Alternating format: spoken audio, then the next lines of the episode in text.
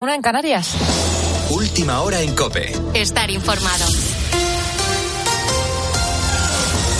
Apenas unas horas antes de que terminase el plazo este viernes, Sumar y Podemos han llegado a un acuerdo para ir juntos en coalición a las elecciones generales del 23 de julio, junto a otros 14 partidos de izquierda. La formación de Yolanda Díaz y La Morada se dan 10 días para seguir negociando las listas. Ricardo Rodríguez. La coalición Sumar se ha registrado con una firma de Podemos cogida con alfileres. Es pretensión de los morados mantener abiertas las negociaciones hasta el día 19 si fuera necesario, cuando se cierra el plazo de registro de las listas para pelear contra el veto a Irene Montero, además de mejores puestos de salida. Lo reservado hasta ahora para ellos son 15 lugares en las planchas electorales, entre ellos el 5 por Madrid para Ione Belarra, el 4 por Barcelona o los cabezas de cartel por Navarra, Guipúzcoa, Álava, Cádiz, Murcia y Las Palmas. El escenario de reabrir conversaciones ha sido rechazado desde el equipo de Yolanda Díaz, que en ningún caso quiere enredarse en la disyuntiva Montero sí o no, sin hablar del proyecto. Tampoco están en eso el resto de sus aliados, cuando además Más Madrid, Compromiso en Común, están imponiendo su fuerza en sus respectivos territorios. Además, la supuesta compra de votos en Melilla ha provocado que tengamos que presentar el DNI cuando vayamos a entregar el voto en correos este verano. También hoy la Junta Electoral Central ha tomado varias medidas para flexibilizar estos votos. Han ampliado un día más hasta el jueves 20 de julio la fecha que tenemos para depositar esos votos en correos y además han adelantado dos días la fecha en la que los ayuntamientos realizarán el sorteo para asignar a los ciudadanos que ocuparán puestos en mesas electorales. Este sorteo se hará entre el 22 y el 28 de julio de junio y tres días después se comunicará a los que les ha tocado como presidente vocal o suplente. Más cosas. Los funcionarios de la Administración de Justicia han puesto fin a su encierro en el Ministerio después de tres días de aislamiento. Los miembros del comité de huelga advierten de que el conflicto continúa y aseguran que Justicia nunca ha mostrado voluntad para negociar. Llevan en huelga indefinida desde el 22 de mayo para reivindicar un mayor reconocimiento profesional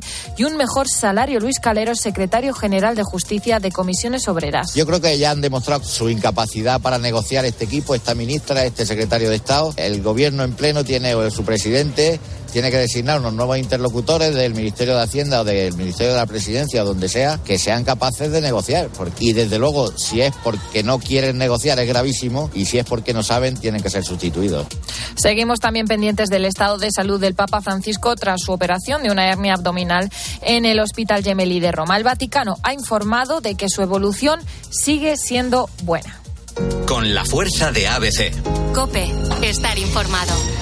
Y Carlos Alcaraz dice adiós al Roland Garros Guillermo Díaz. El tenista murciano ha caído en semifinales ante Novak Djokovic en un partido que al principio empezaba parejo, pero Alcaraz terminó cediendo por presentar molestias físicas. Así valoró lo ocurrido. Bueno, la verdad que, que duele bastante irme de, Roland Garros de esta manera, ¿no? Al final el segundo set poder a la mano, luego ha empezado las piernas y al final ha acabado siendo prácticamente todo, todo el cuerpo yo tengo claro que, bueno, al final la tensión del partido, eh, lo exigente que, han sido los primeros dos sets, pues se ha pasado factura. El rival de Djokovic en la final será el noruego Casper Ruud, quien ha vencido a Zverev en tres sets seguidos. Y en fútbol, hoy a partir de las nueve de la noche se jugará la final de la Champions League entre el Manchester City y el Inter de Milán.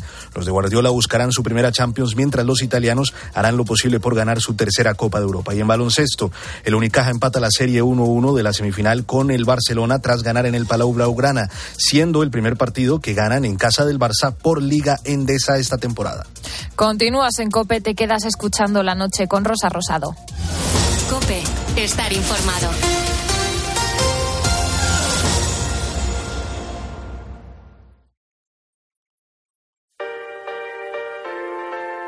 Rosa Rosado. La noche. Cope, estar informado.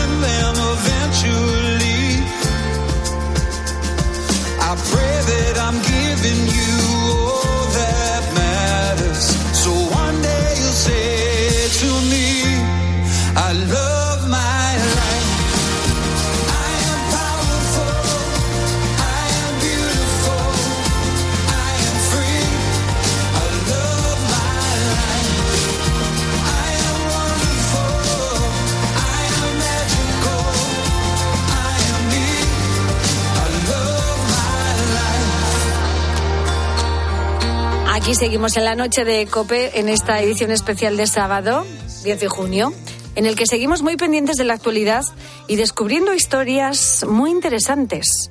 En este caso, en la Feria del Libro de Madrid. Una feria que está a punto de cerrar sus puertas en esta edición y hablamos de un evento que no se ha querido perder ni la reina Leticia, que hace justo una semana se pasaba por ahí. En total este año ha habido unas 400 casetas, más de 5.000 firmas, cientos y cientos de librerías y nos deja una historia que a mí personalmente me ha emocionado.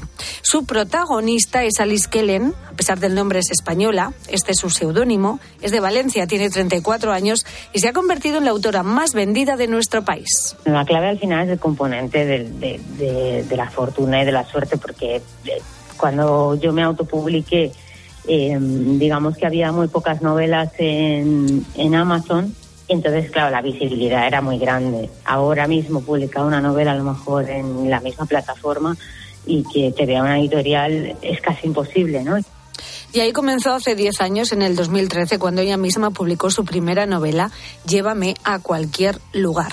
Lo hizo con ese seudónimo, el de Alice Kellen, porque le daba un poco de pudor compartir lo que había escrito, someterse al examen de los lectores. Sin embargo, en pocos meses estaba entre los libros más vendidos y un día recibió la llamada de una pequeña editorial. En ese momento me costó, me costó asimilarlo porque porque no se me parecía muy muy surrealista y muy real porque además fue como que queremos comprar la novela, luego como el calendario editorial funciona de forma diferente, como para publicarla dentro de un año. Y claro, todo ese año, ¿no? Fue un poco como una, una mezcla de, ilusión y expectación y, a ver qué pasaba. Ella no podía imaginarse hace 10 años, cuando se autopublicó su primera novela, que iba a convertirse en un fenómeno internacional. De hecho, ya ha sido traducida a más de una decena de idiomas y una de las editoriales más importantes de Estados Unidos acaba de comprar los derechos en inglés de su obra. Así fueron sus comienzos. Me cuestan mucho los comienzos. Ahí normalmente es una lucha un poco conmigo misma. Eh, escribir, hay momentos de plenitud en los que yo creo que es lo más lo que más feliz me hace en el mundo. Y luego también hay momentos agridulces, ¿no? Porque bueno, porque estás ahí sola y a veces odias lo que has hecho y al día siguiente lo quieres y es un poco un camino muy confuso. A pesar de lo competitiva que es esta industria, sigue sumando fieles lectores. La mayoría son jóvenes que llegan a hacer colas de hasta siete horas para hacerse con la firma de su escritora favorita. Este cara a cara con el público que se da en las ferias de libros y que está pasando en esta última edición de la Feria de Madrid es uno de los momentos más especiales que esperan tanto los lectores como los escritores. Yo creo que es de las cosas más bonitas que a veces me llevo de cada firma, que, que llega a lo mejor una chica y está llorando y te cuenta que ha pasado un mal momento con gente a veces que han pasado por enfermedades o por ¿no? por muchas cosas, ¿no? Y te dicen que, que su novela les ha acompañado en ese momento y para esa persona a la que no has conocido hasta entonces, tu novela es súper especial. Pues esta es Alice Kellen, una de las escritoras más seguidas en estos momentos y que deberías conocer si aún no has tenido el gusto. Y sobre todo, lee, que es una muy buena afición y además te enriquece. Escuchas la noche. Con Rosa Rosado. Cope, estar informado. Del presente al pasado, vamos a retroceder unos cuantos siglos porque criticar a los políticos y a los más poderosos siempre se ha hecho, pero hacerlo con arte solo está a la altura de unos pocos. Por eso hoy viajaremos al siglo de oro. Cuando hablamos de literatura del siglo de oro, hablamos siempre de literatura del siglo de oro que conocemos. Pero para decir cómo es la literatura del siglo de oro hay que ver la que se conoce y la que no se conoce. Ignacio Arellano es catedrático de la Facultad de Filosofía y Letras de la Universidad de Navarra y nos va a contar cosas muy interesantes. Antes contigo hablamos de ruidos, porque si te molestan los pequeños ruidos del otro, no estás loco, tienes misofonía. ¿Eh? Que son nombre pato. Misofonía, efectivamente, que son esos sonidos cotidianos relacionados con actos, pues, mm, como masticar, charcar los dedos, carraspear, estornudar, eh, roncar. ¿eh? Son sonidos que muchas veces nos resultan molestos. O sea, por ejemplo, cuando estornudas o te suenan los mocos. Ese sonido sí que no me gusta nada, el de sonarse los mocos. Bueno, mi hermano. Gente muy exagerada. Mi hermano se suena los mocos y viene el Samur. ¿A casa ha pasado algo? No, no, no, está todo bien, agente. Pues digo, agente, como sea, hace un ruido que no lo entiendo. Es cierto. Hay gente que eh, cuando estornuda También. Parece que se le va a salir el páncreas. Exageran muchísimo, ¿eh? No me digas. Ah, y- sí, sí, sí. Yo creo Y cuando que se ríe la gente, risas molestas. Hay risas muy molestas. Sí, sí, sí, y bueno. risas fantásticas. Pues la de- risitas era muy buena. De todo esto hablamos, ¿no? De, de esos ruidos o sonidos que emiten los demás y te molestan. Mira, hay gente que tiene tan metido el sonido que les molesta en la cabeza que son capaces de buscar similitudes. Eh, un ruido con el que yo no puedo es con la gente que está hablando con la boca seca y se les oye. Si es que parece que estás dentro de las cuevas de Altamira y hay goteras. Gracias, un saludo. Bueno, si la tienes delante a estas personas les suele salir un hilillo aquí blanco Sí, en la, ay, ay, en la comosura un- de los labios. ¿No te pasa a ti, Rosa, que cuando alguien tiene un defecto de estos, es que los ojos te van ahí? Yo cuando hablo con alguien que tiene una verruga, es que no Me pasa, puedo a mí me la pasa con los bizcos. Veo a una persona que tiene estrabismo y ya no puedo... Fíjate. O, o un defecto en la oreja y ya no puedes parar de mirar en la Iba a oreja. decir yo, o cuando estás hablando con alguien y tiene un trozo de brócoli aquí entre los dientes, ¿no? Y- Por, por comer brócoli. ¿Qui- ¿Quién le ha mandado a comer brócoli? brócoli o cualquier otra cosa que se te quedan los dientes y claro, o se lo dices o no puedes quitar Sí. los ojos de, De todos modos, Rosa, si tiene un trozo de brócoli entre los dientes, tiene mucha separación entre dientes. Joder, un trozo de brócoli. Eso es una raíz. Bueno, una, un- sí, sí, sí. de, brócoli. aunque sea Pelo de lechuga. brócoli. Pero bueno, y hablamos de ruidos, Ah. ruidos de los demás que nos molestan y que te acaban sacando de quicio. Cuéntanoslo en el Facebook del programa La Noche de Rosa Rosado, en nuestro Twitter, arroba la noche guion bajo rosado y sin hacer ruido, por favor. Notas de voz al WhatsApp del programa 687089770. ¿Quién diría que me gustarías el mismo día en que te conocía? No pensaba que me volvería un poco loco con tu sonrisa.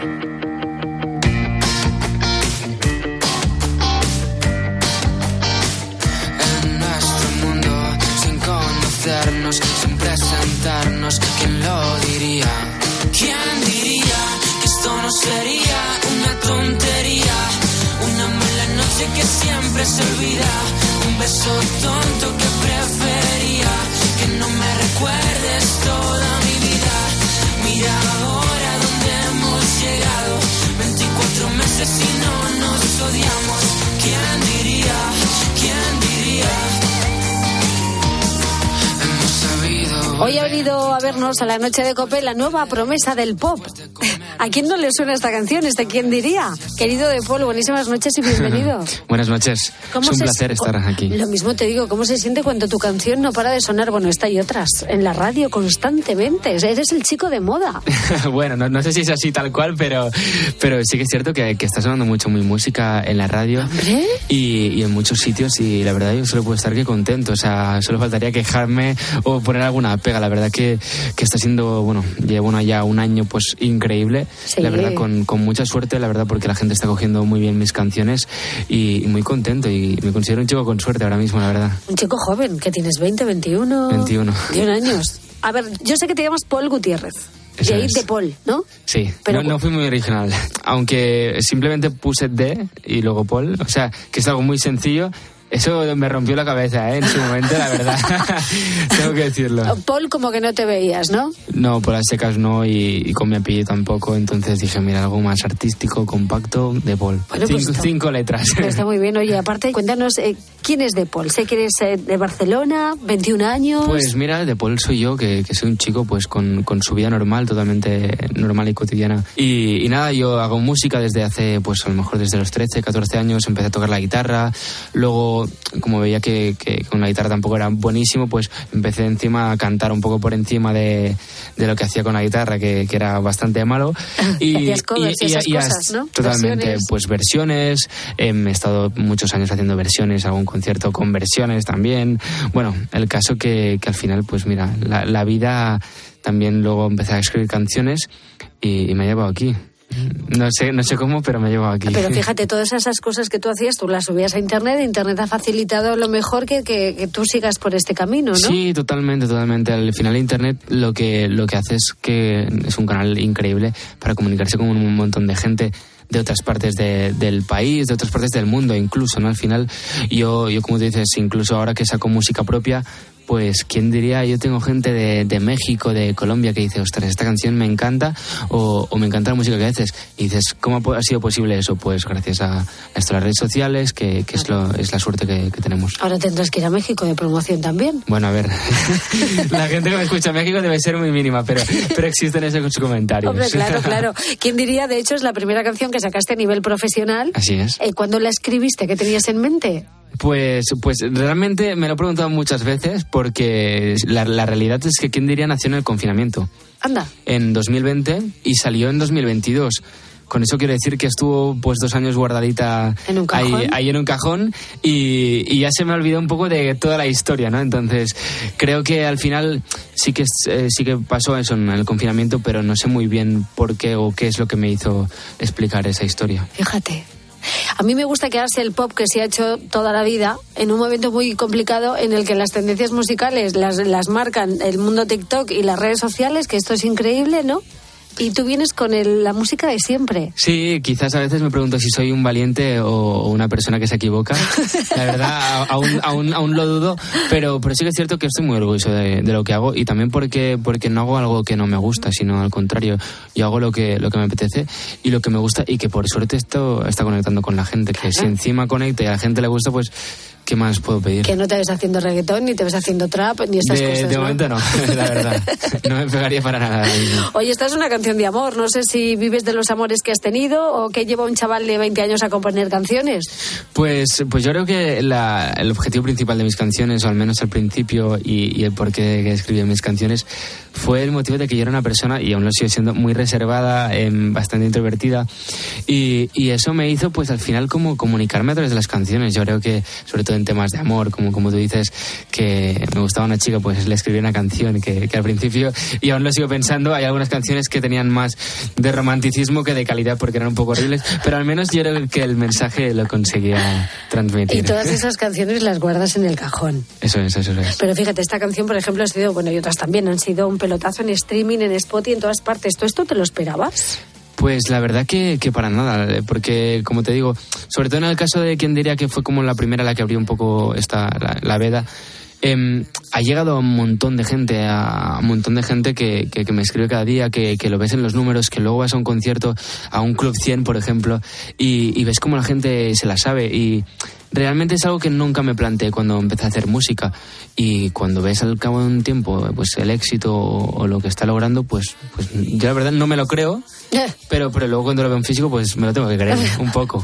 Y a todo esto compaginas eh, la música con los estudios. así es así es. O sea es un poco ese esa contradicción no constante pero bueno es muy divertido eso Últimamente me siento solo, aunque esté con gente. Últimamente las cosas cambian rápidamente. Últimamente me pregunto quién era y quién seré.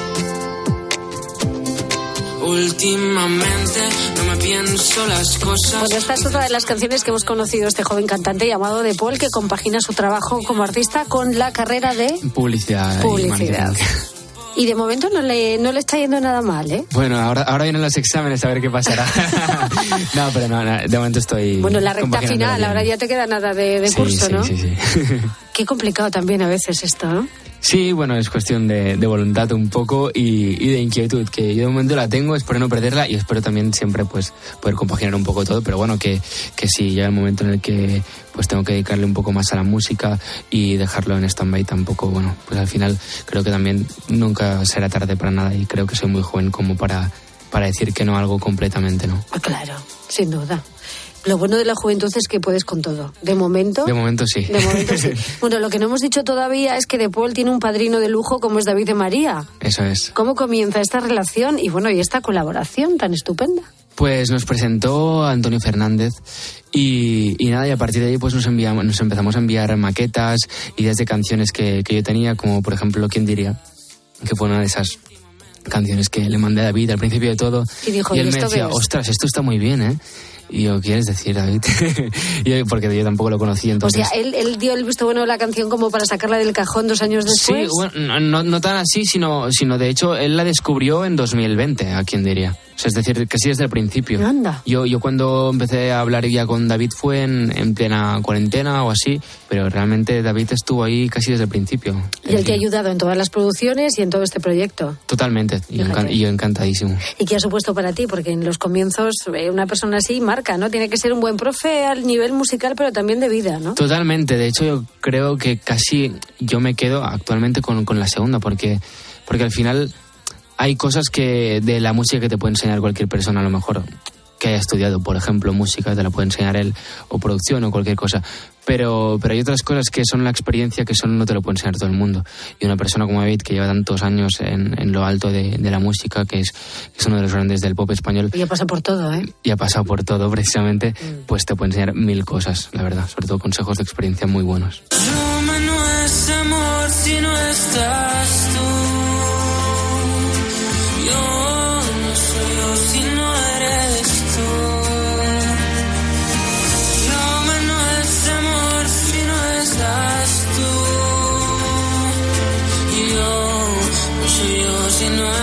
Estás tú. No tuvimos una de esas malas tardes. Bueno, Roma es una ciudad tan idílica como el amor del que hablas en esta canción. Que da gusto ver el vídeo, ¿eh? Menudo paseo más bueno por los lugares más bonitos de Roma, ¿eh? Yo eh, reconozco que a veces me lo pongo y digo, qué, qué buen rato pasamos, Qué la buen verdad. rollo, el Coliseo, la Fontana de Trevi, Totalmente. la Piazza Venecia, qué bonito todo, ¿no? Totalmente, totalmente. Bueno, de Paul eh, hay mucha gente que posiblemente, claro, le, le suene su cara porque participó en el Got Talent España en 2020, que supongo que no es la mejor opción porque es muy complicado estar en un programa así, pero la experiencia...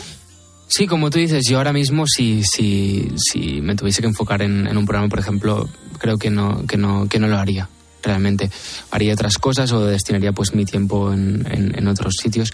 Pero, pero sí que es cierto, como experiencia ya vivida, creo que es algo muy enriquecedor y al final no puedo negar que me ha abierto muchas puertas porque al final creo que mucha gente de la que me sigue actualmente aún es de cuando me vieron en ese programa de televisión hace ya años.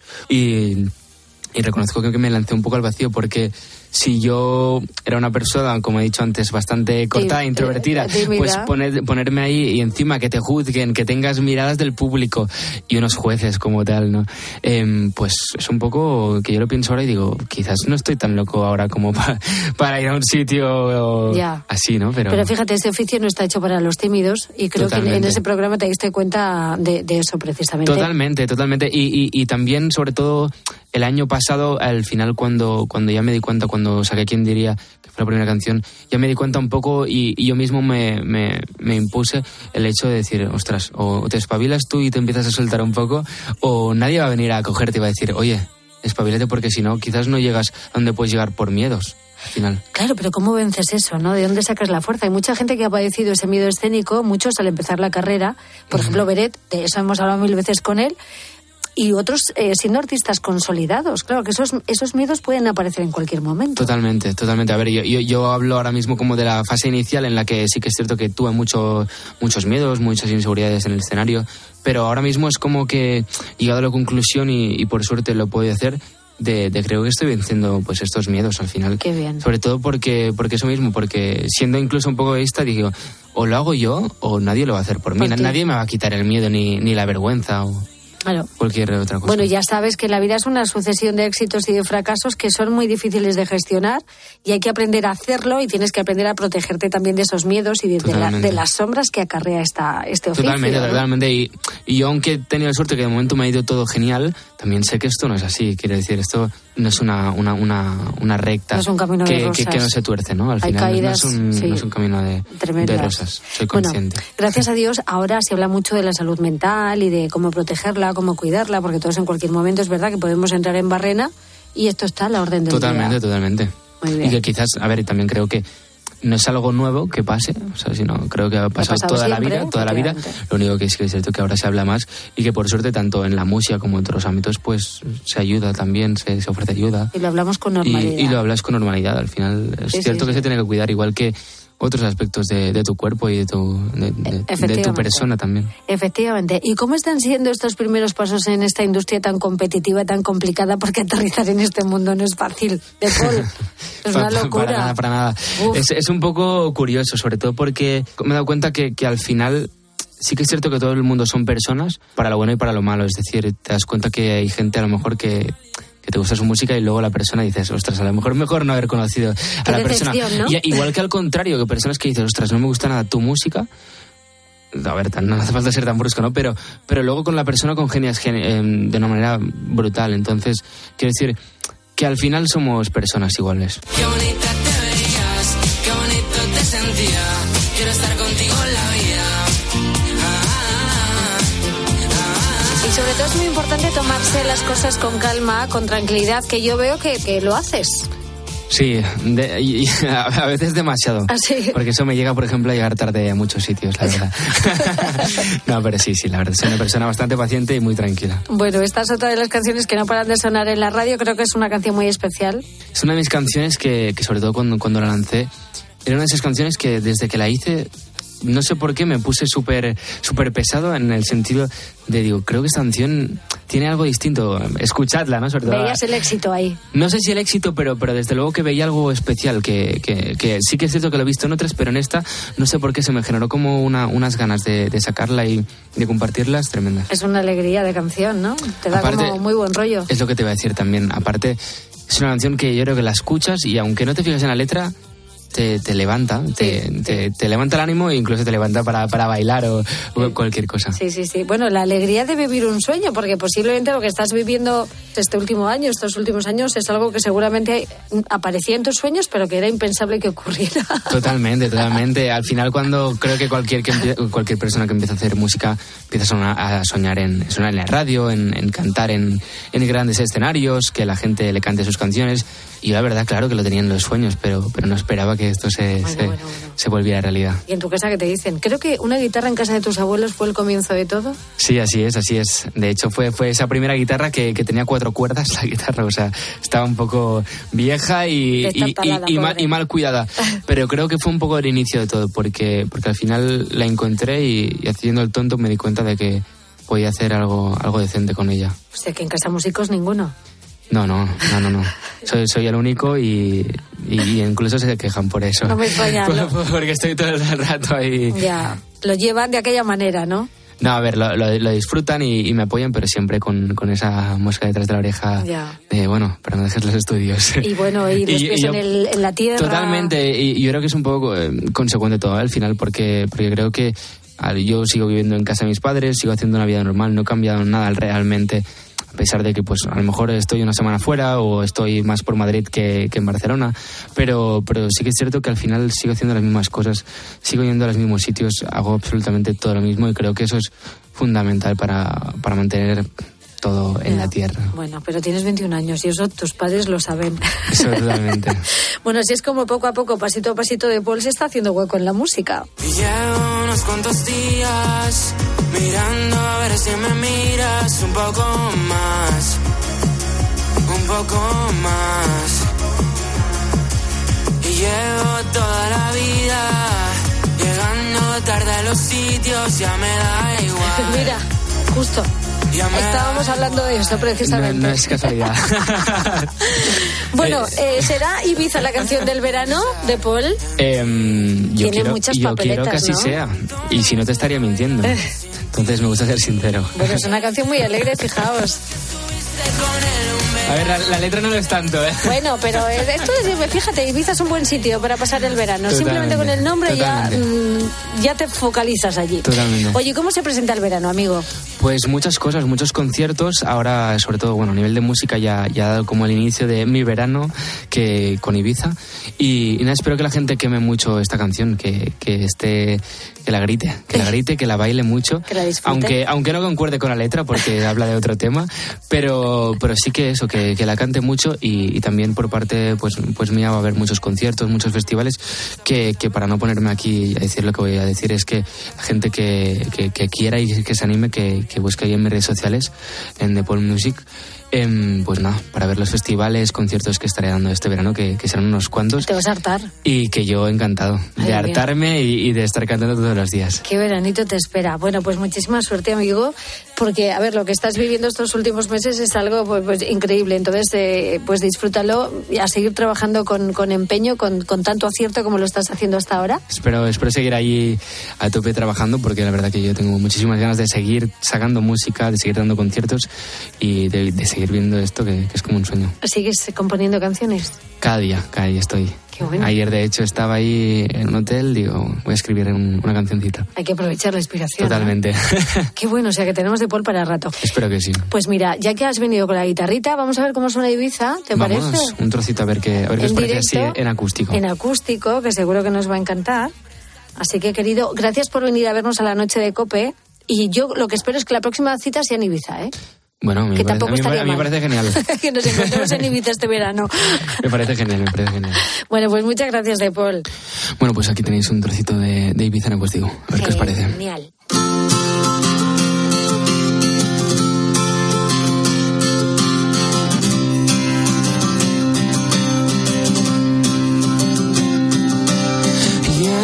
Unos cuantos días mirando a ver si me miras un poco más, un poco más.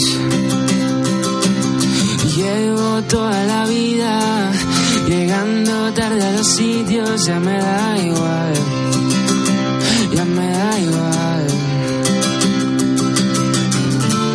Pienso más de lo que debo pensar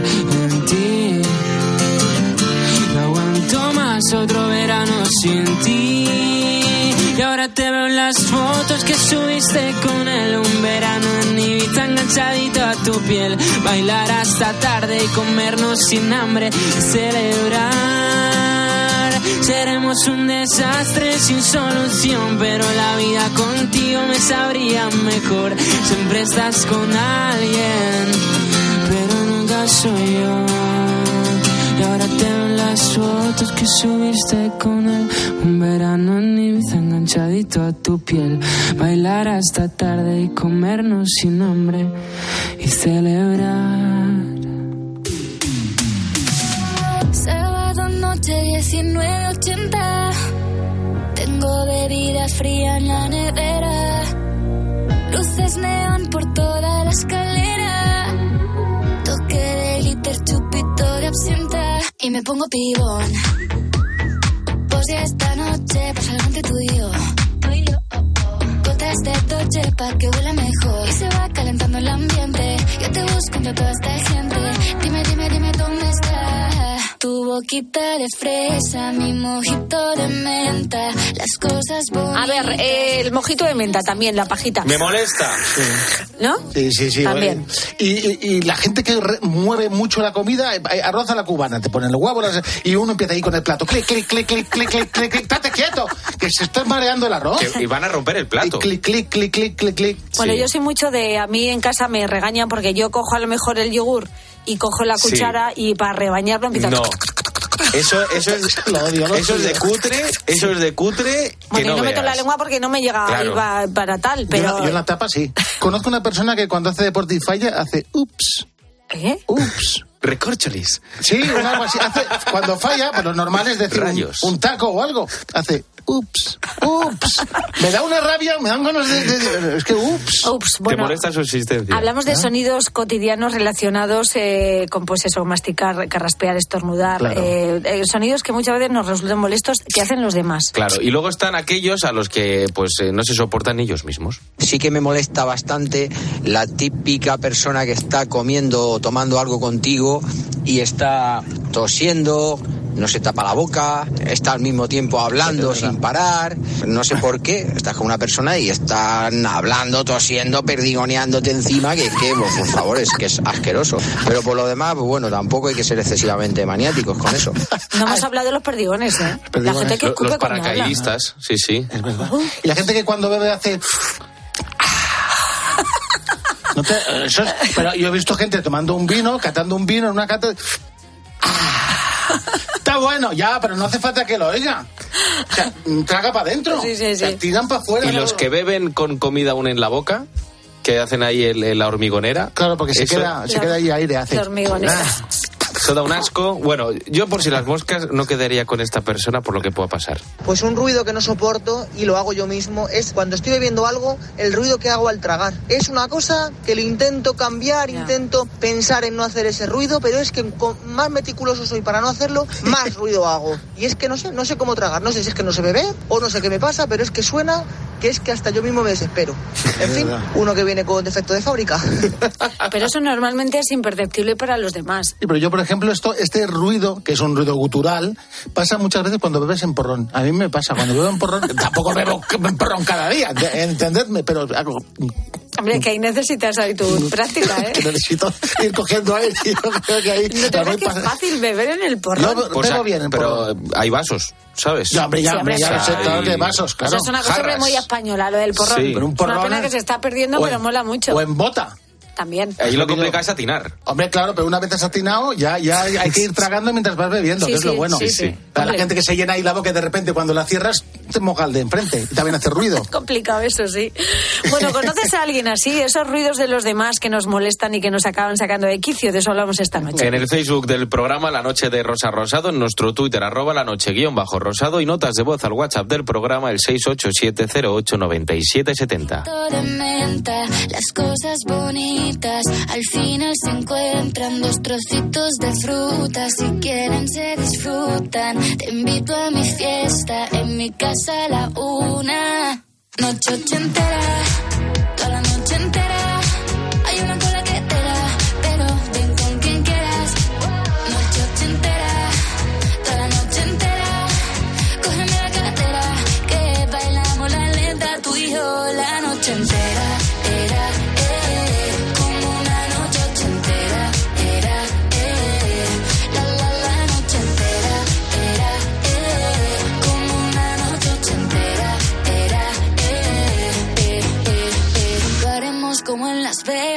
Lo que pasa aquí, aquí se queda. La policía en la puerta, pero nadie nos va a frenar. No, díselo, que esta fiesta no acabó. Dame dos, bien de ron, y salimos al balcón a gritar. Que la vida es para disfrutar, que nos sobran ganas de amar. La vecina empieza a picar, que quiere subirse a bailar.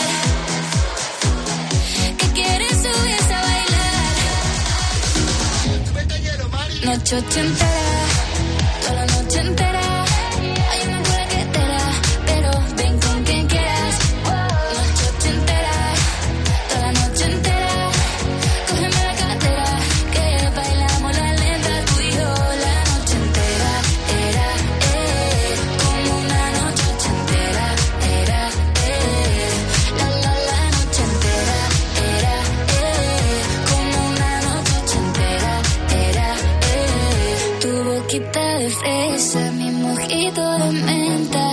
Cosas bonitas al final se encuentran. Noche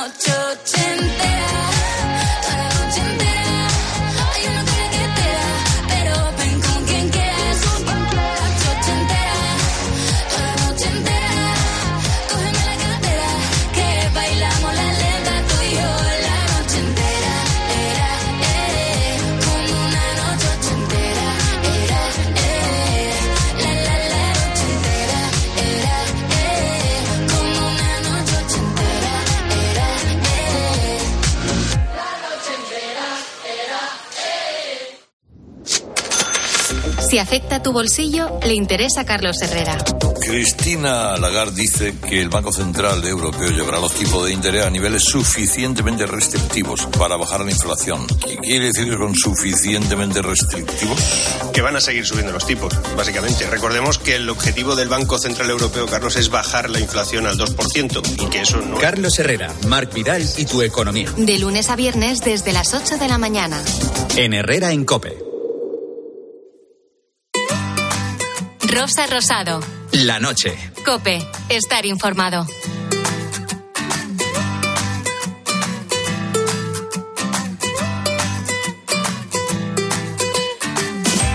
Noche de Cope curioseamos un poquito con Álvaro Sáez. Bueno, yo no sé si sabéis que hay elecciones. ¿Ah, sí? ¿Los habéis enterado? Hombre. En julio. Sí. ¿Habéis pedido voto por correo? ¿Os ha tocado mes alguno? Yo lo pedí, el primer día que salió el voto por correo ya lo pedí yo. ¿Sí? Bueno, al caso, que, que esto parece como el día de la marmota, ¿no? Que llevamos de campaña electoral desde el principio de año. Qué cansinerismo, ¿eh? Sí, sí, un- ganas de que termine. que es insulto para un lado, que es insulto para otro. Yo, yo estoy cansado.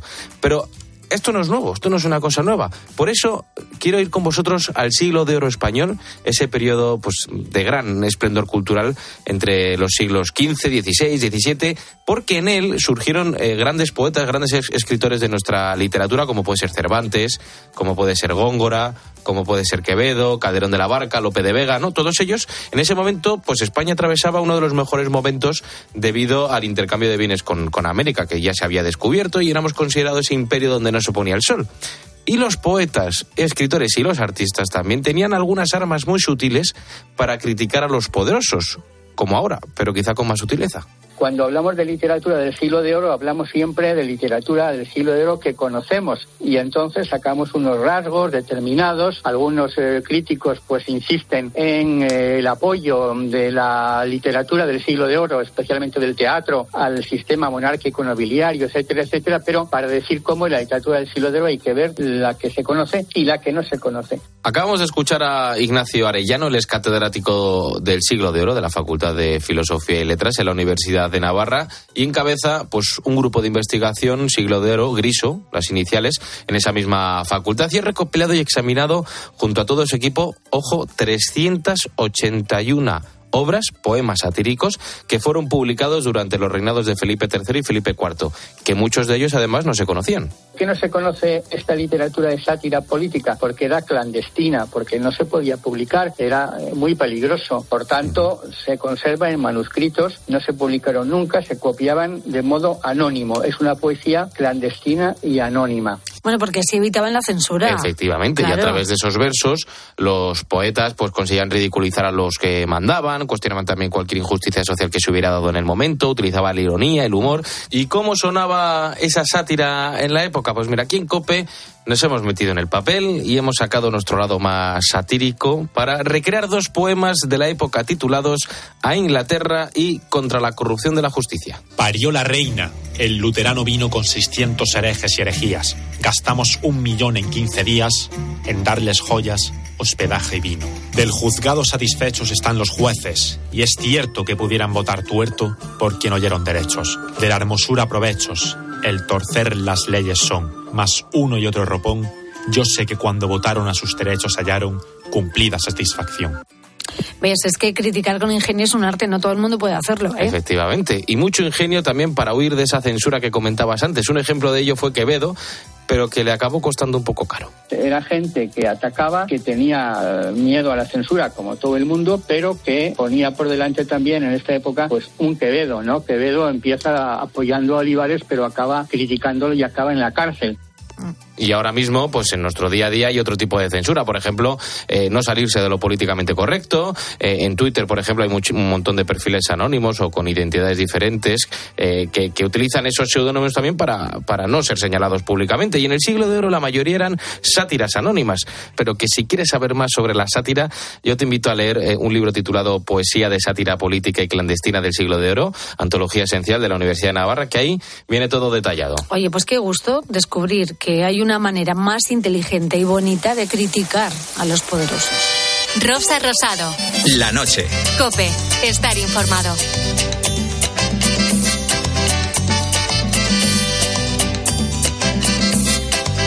Ojalá que llueva café en el campo, que caiga un aguacero de yuca y té, del cielo una al sur una montaña de vetro y miel. Oh, oh, oh, oh, ojalá que llueva café. Desde luego que necesitamos mucha lluvia y hay canciones que efectivamente nos refrescan, como esta de Juan Luis Guerra, que nos va a servir de guía en nuestra ruta esta noche, porque ¿qué quieres que te diga? Cuando el calor aprieta, esa lluvia se hace más necesaria que nunca y si no puede ser, pues intentamos buscar refugio en pueblos donde las temperaturas son más bien frescas y nos ayudan a tomar un respiro. Pedro Madera, buenísimas noches. Muy buenas noches y fresquitas y fresquitas. Pero cómo se nota que tú eres de mantita y chimenea y a ti buscar estos rinconcitos ¿eh? para huir del calor eh, es, es como muy tuyo, ¿no? Te gusta hacerlo de vez en cuando. Yo pertenezco a esa legión de personas que cuando el termómetro pasa de 35 huyo. ¿eh? Esto me ha traído varios problemas personales de pareja incluso al- yo creo que el amor de mi vida lo he perdido por una cuestión térmica, por eso, pero es que los veranos eran insufribles, Ya. vamos, insufribles. vamos. Bueno, hay, que- hay que tener una lista. Efectivamente. Hay que tener una lista. Incluso yo lo recomiendo como excusa, porque no puedes decir, no, yo no voy a Montoro en agosto. Montoro, para quien no lo sepa, pasa al Guadalquivir y es provincia de Córdoba. O sea, ahí en verano no hace calor. O sea, ahí es que muere la gente de calor. Entonces, te voy a recomendar unos sitios donde ya podemos ir buscando un hotelito o una casa rural, porque el frío ahí no se hace, ahí se inventa, como diría el gran Leo Harlem. Pues venga. Pues mira, un sitio poco conocido y que a mí me encanta es un municipio muy pequeñito de, de Lérida que está de una carretera de montaña preciosa, muy muy eh, seguida por, eh, por motoristas y también para los amantes de los coches del slow drive. También me encanta hacerla en cabrio porque es estupenda. Es una carretera que ya sale de tren y va subiendo, subiendo hasta un municipio que se llama La Torre de Capdella. La Torre de Capdella no es un municipio muy conocido, pero tiene como 19 pequeños eh, pueblecitos pequeños que se llaman Estabil, La Pobleta, Obeix, Aguirre, Pauls. Bueno, en cualquiera de todos estos pueblos hace unos veranos maravillosos. No estamos extremadamente altos, estamos a unos 1.100 metros sobre el nivel del mar.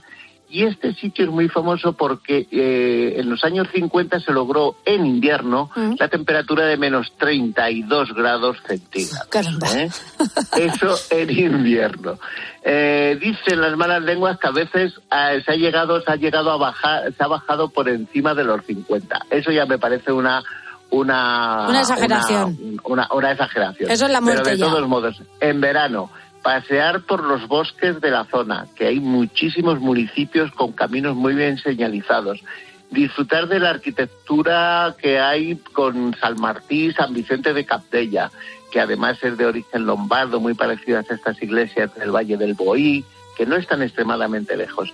Y poder dormir ahí con manta en invierno, bueno, me parece Pues sí. una maravilla y me parece un sitio muy muy poco conocido. Además, eh, la gente eh, va mucho, mucho más al Noguera Pallaresa, a la otra zona más, a- más a- eh, occidental, más hacia el oeste de Lérida, y a mí me parece un rincón estupendo y muy bonito para, Bueno, pero para ahí estamos en los. Pirineos, ahí se puede dormir bien también Sí, en sí. verano, con lo cual estamos en un sitio estupendo. No, no, para- opción estupenda. Sí, sí, sí. Y también merece la pena Pues- pasar frío por conocer Cal- eh, Calamocha, porque seguro que me vas a hablar de Calamocha. Hombre, es que Calamocha, los pobres en invierno, es un terreno muy hostil. O sea, un sitio en el que se llega con mucha facilidad por debajo de los 15 o los 20 grados, pues sinceramente. Pero en verano, ojo, Ojo. en verano se abren todas las casas del pueblo y ahí se duerme con manta y con edredón. Además, con manta zamorana, de esas que pesan. Y me parece estupendo. Calamocha además es un pueblo muy bonito porque tiene una zona, por, por- pasa el río Giloco, la parte, la parte de- del puente, del viejo puente romano, la iglesia de Santa María la Mayor, el convento de franciscano del Concepcionista de San Miguel.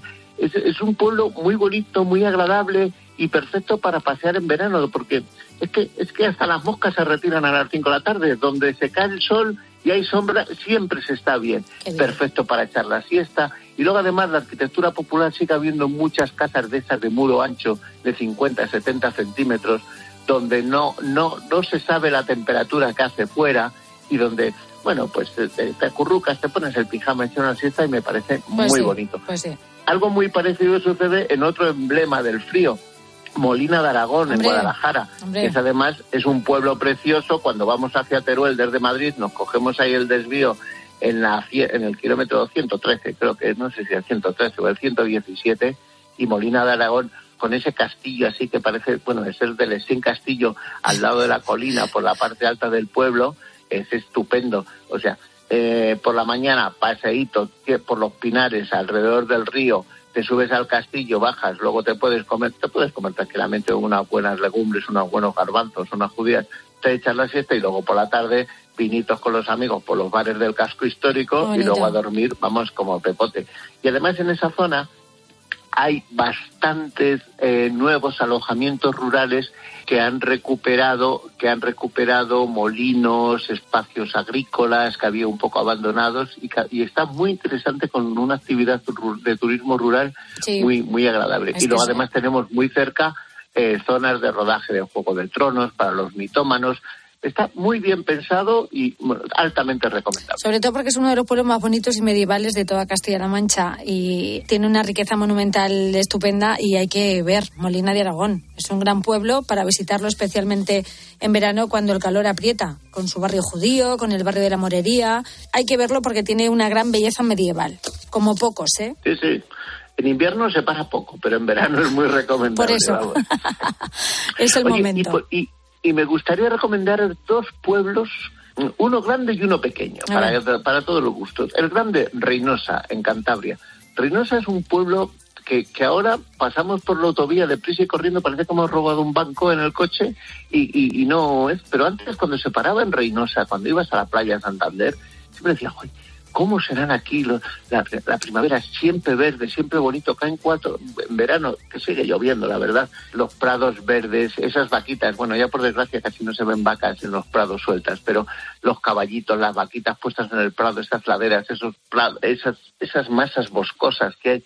Me parece un pueblo estupendo. Ver su ayuntamiento, las iglesias de San Sebastián, ir a la Casona, la capilla de San Roque, eh, una excursioncita eh, hasta el Ijar o Izarilla, eh, ver el, la- el nacimiento del río Ebro. Me parece un pueblo precioso donde pocas, pocas, pocas veces hace calor. Qué bonito. Pero el gran descubrimiento Sí. de hace una semana, que además te envié una foto porque estaba yo un poco bucólico, pastoril, no sé, no sé, Mm. Montemediano de Cameros.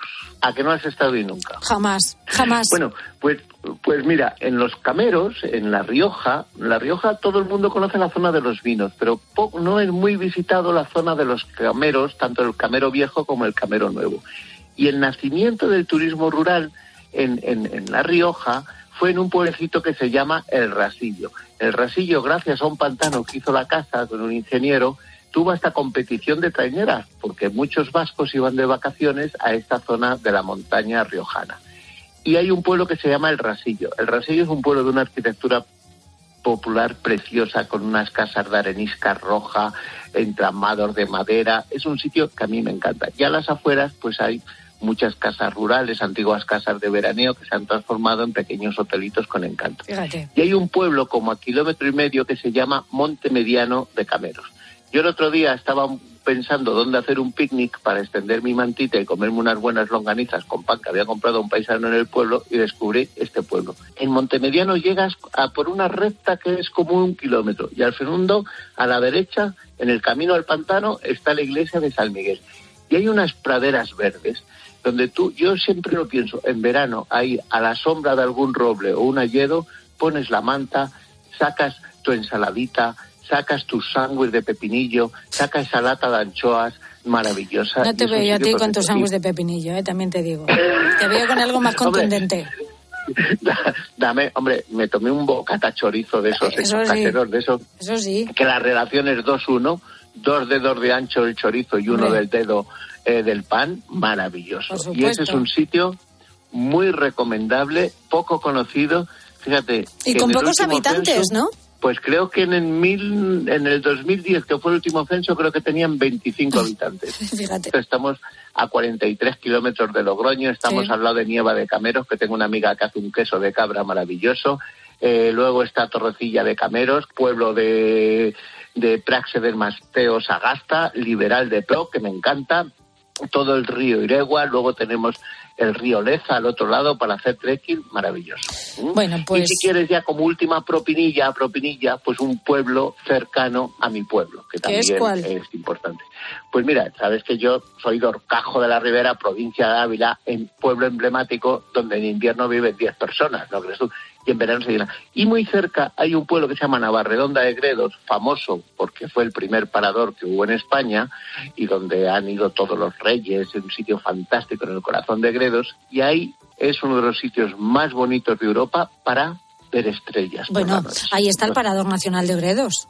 Eso es, Efectivamente, primero que hay, el en sitio donde se juntaron los, los padres de la Constitución a darle forma a nuestra querida Constitución. Bueno, pues ahí toda la zona de Navarredonda, Hoyos del Espino, Navacepeda, Aliseda de Tormes, toda la, todo el curso del río Tormes del que ya he hablado alguna vez, es un sitio perfecto, con una buena manta, casita de, de, de adobe, de las de toda la vida o de piedra, Sobre todo es un pueblo bonito para descansar y hoy es lo que estamos haciendo. Hoy COPE te ayuda a dormir bien cuando el calor aprieta. Son destinos que nos permiten huir de las olas de calor, poblaciones además con mucho que ver, con mucho que hacer y además exigen meter algo de abrigo en el equipaje aunque sea veranito. Así que querido Pedro Madera, gracias por tus recomendaciones viajeras como siempre. Hasta la semana que hasta viene. la semana que viene Pedro, un beso, adiós, adiós. Adiós, adiós. Escuchas la noche. Con Rosa Rosado. Cope, estar informado. Y sigues clavadito, tan clavadito que tan clavadito que tan clavadito que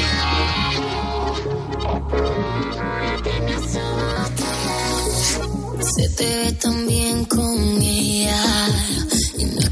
Bueno, esta noche la cosa va de ruidos, especialmente de esos pequeños ruidos del otro que nos molestan, esos ruidos cotidianos, masticar. Este, hay gente que estornuda 30 veces seguidas, ¿eh? Sí, sí. Pero eso yo creo que es un problema. Pues no lo sé. Eso... Sí, está constipado.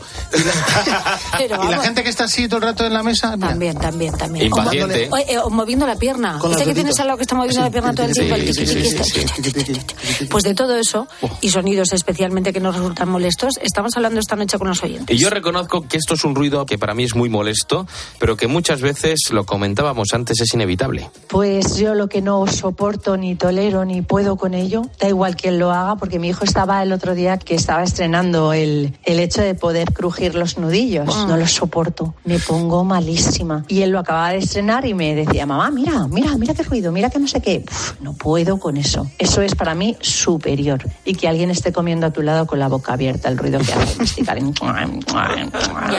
Pues lo, lo de los nudillos es muy, es muy, es muy Además, sano, yo creo ¿eh? que- Te, te fastidia la mano. Yo creo que eso no puede ser bueno, que estés ahí con los huesos. clac, yo lo clac, hago, clac, yo clac, lo clac, hago clac, clac. y, y muchas veces es como, o sea, como a veces ya hasta lo necesitas, no sé ¿Qué por qué dices? es. Sí, sí. Lo necesitas. La gente hay veces que tiene tapada la nariz, la, la oreja, y hacen. Yo no sé si voy a ser capaz de reproducirlo, pero hacen como. ¿Qué dices? Pero y eso como, es, y como eso es- aire. pero eso es cuando te pica mucho la oreja y te metes el dedo y le das Ya, un- un- ráscate, pero con cuidado. Que te- Con disimulo. a coger aire como para, como para desbloquear. No sé, yo que hacen descompresiones. Bueno, estamos escuchando historias de esos ruidos que no podemos aguantar, como ese de la oreja y Roberto. Algunos de ellos ponen de los nervios, como ese de la oreja y Roberto, pero imagínate vivir toda una vida de casado con esos ruidos. Mi marido está todo el día con el mando de la tele en la mano. Y justo cuando estás, eso que quieres escuchar, lo que dicen en una película o en algo, se pone a dar a hacer ruiditos con el mando en, en la pierna. Y ta, ta, ta, ta, ta. Y yo, pero bueno, te quieres estar quieto. Cinco minutos al rato, ta, ta, ta, ta, ta, ta. Y claro, eh, no te enteras de lo que dicen. Eso es lo que me pone de los nervios. El dichoso mando que se da contra la pierna. Que hay gente que coge esas manías y, y no se les va, ¿eh? Con el, con el boli de- que son de clic, Oh. ¿no? Que están ahí. Mucha gente está viendo la tele con el mando en la mano. Le quitas el mando y no, no, no puede Sí. ver el capítulo. Déjala, Mi padre tiene que dormir, por ejemplo, con, con, con el mando encima de- del pecho. ¿Mando de la tele? Sí, sí. Cuando se echa la siesta tiene que dormir con el mando encima del pecho. Y cuando se lo quitas, nota el, el Sí, sí, cambio sí, de sí, peso. de, Se de la- despierta, las se presiones y Tienes que se, hacer el cambio rápido Se con una despierta manzana. o te y se- una y se despierta. ¡Que no quite la tele! Fíjate, ¿eh? Sí, sí, curioso, ¿eh? En fin, bueno, pues hablamos de los ruidos que hacen los demás y nos molestan, ¿eh? Lo, lo que hacen los otros. Tú, Tú no. Tú no. Tú no. Tú, seguro que no haces nada. ¿eh? Tú no, tú eres sigiloso. Efectivamente. Bueno, pues cuéntanoslo en el Facebook del programa La Noche de Rosa Rosado, en nuestro Twitter, arroba la noche guion bajo rosado, y notas de voz al WhatsApp del programa el 687089770. ¿No te parece alucinante que la cirugía robótica haya conseguido salvar la vida de un paciente con cáncer de páncreas?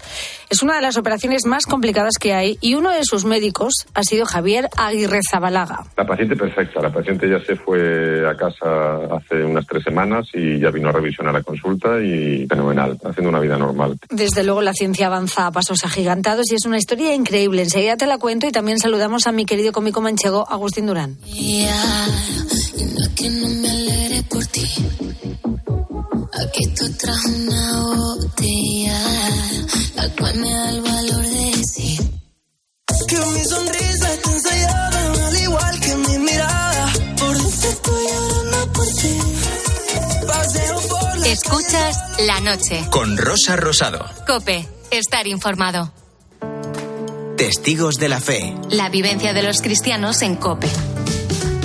Eva Fernández, presidenta nacional de Acción Católica. En muchísimas diócesis nos hemos unido a todo el apostolado seglar y también a todos los laicos de las parroquias, ¿no? A través de muchas vigilias diocesanas. Sé que en muchísimos sitios también están celebrando hoy la, la Eucaristía, pero sobre todo eso, cada uno en su parroquia y en su diócesis, ¿no? Porque se trata de caminar juntos, ¿no? Como dice el lema, juntos anunciamos lo que vivimos. Así que el tema de la comunión este año está, está muy presente porque con, la, con el signo de la sinodalidad pues también se nos está estimulando a ello.